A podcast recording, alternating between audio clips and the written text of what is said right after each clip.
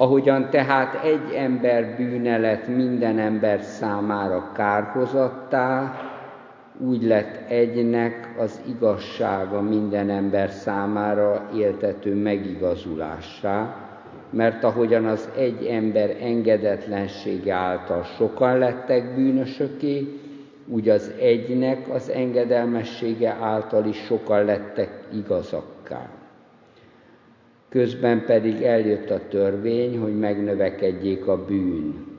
De ahol megnövekedett a bűn, ott még bőségesebben kiáradt a kegyelem, hogy amiképpen uralkodott a bűn a halálban, úgy uralkodjék a kegyelem is az igazság által, az örök életre, Jézus Krisztus, a mi Urunk által. Ámen.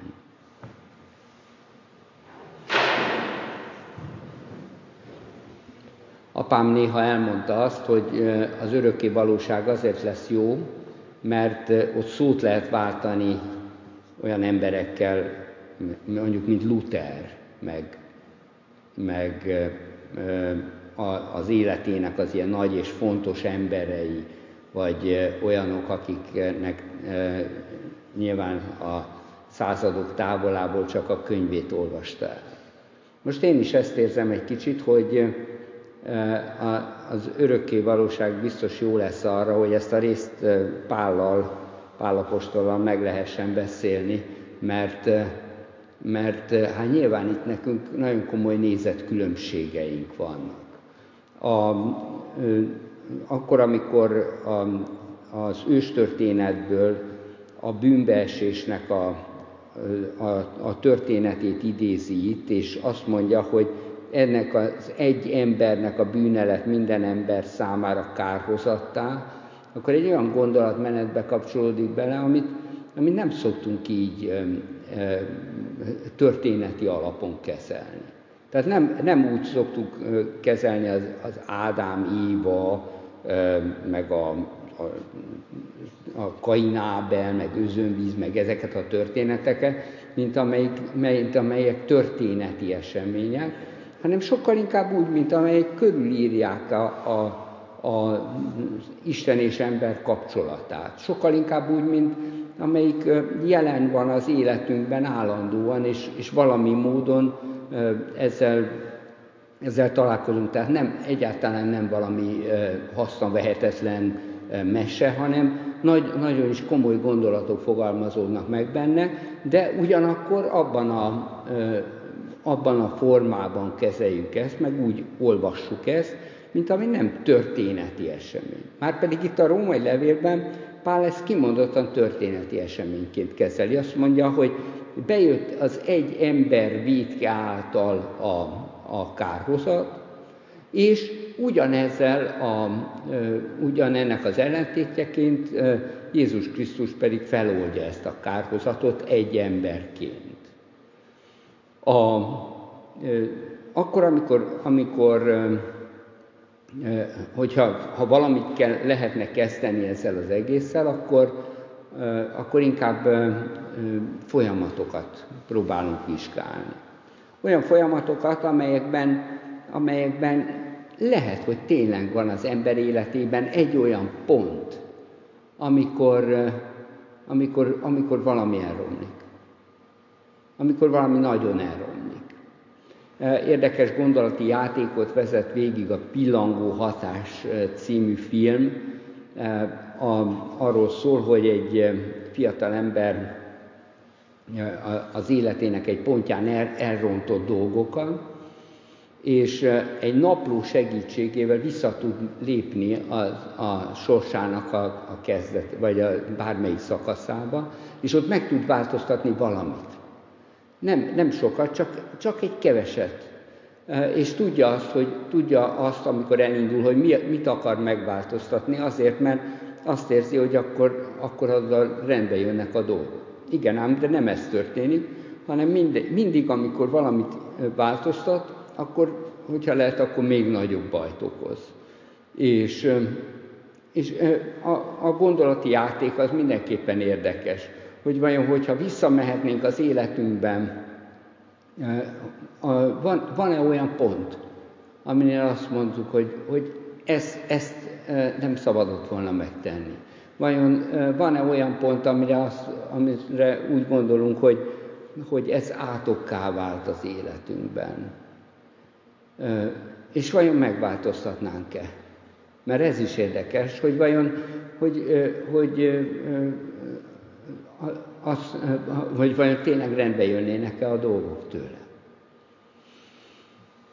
A, az átoknak a folyamata az, hogy az, ahogy belép az életünkbe, az, ahogy, ahogy tönkreteszi az életünket, az egészen biztosan tetten érhető. Az, hogy ez egyetlen egy ponton-e, vagy pedig e, szélesebb körben, ez kinek-kinek biztos más. A karácsonyi örömhír azonban arról szól, hogy van feloldás. És lehet, hogy az átkainkat így úgy amúgy tudjuk kezelni. Lehet az, hogy, hogy az átkokról valaki így vagy úgy gondolkozik. De, de a karácsonyi örömhír az az, hogy Krisztus feloldja a, az átkainkat. Az, amit, az, amit átélnek ott azok az emberek a karácsonyi történetben, azok az, az egészen biztosan, pontosan ilyen pontokat vonultat föl. A, a pásztorok számára egyszer csak megjelennek az angyalok. József és Mária számára egyszer csak létrejönnek olyan találkozások, amelyek csodálattal töltik el őket. A napkeleti bölcsek odaérkeznek a jászolhoz. Ezek, ezek olyan, olyan találkozások, amelyek, amelyek egy-egy pontba sűrítik össze az eseményeket. Az életünknek az ilyen összesűrített eseményei, azok, amelyek, amelyek tetten érhetők, vagy amelyek, amelyek egy-egy pontban megfogalmazhatók, ezek, ezek drámaiak. És nyilván az a kérdés, hogy vajon elég erőse, sok-sok év karácsonyozása után, elég erőse a karácsonyi örömhír abban, hogy, hogy, hogy valóban ilyen drámai élményt okozzon. Szinte gyermeki módon lemegyünk a karácsonyt ünnepelni. Szinte gyermeki módon készek vagyunk arra, hogy, hogy pásztorokká legyünk, napkeleti bölcsekké legyünk, hogy József és Máriává legyünk. Szinte egészen egyszerű módon, gyermeki módon gondoljuk végig az eseményeket. De a csoda valóban megtörténik. És talán éppen ezzel a gyermeki kapcsolódással, ezzel történik meg a csoda. Amikor az ember azt mondja, hogy kitárom a szívem ezelőtt, az esemény előtt. Amikor azt mondja, hogy nem, nem fogok okoskodni, nem próbálok ebben valamilyen, valamilyen nagy elméletet belevinni, sokkal inkább, sokkal inkább egyszerűen végig gondolom őszintén gyermeki szívvel. És amikor ez megtörténik, akkor az átkok feloldódnak. Amikor ez megtörténik, akkor, akkor létrejön a karácsonyi csoda. És az öröm az valóban elindít minket, hogy menjünk el, és nézzük meg azt, hogy mi történt Betlehemben. Hogy menjünk el, és nézzük meg azt, hogy igaz-e az, amit az angyal mondott nekünk.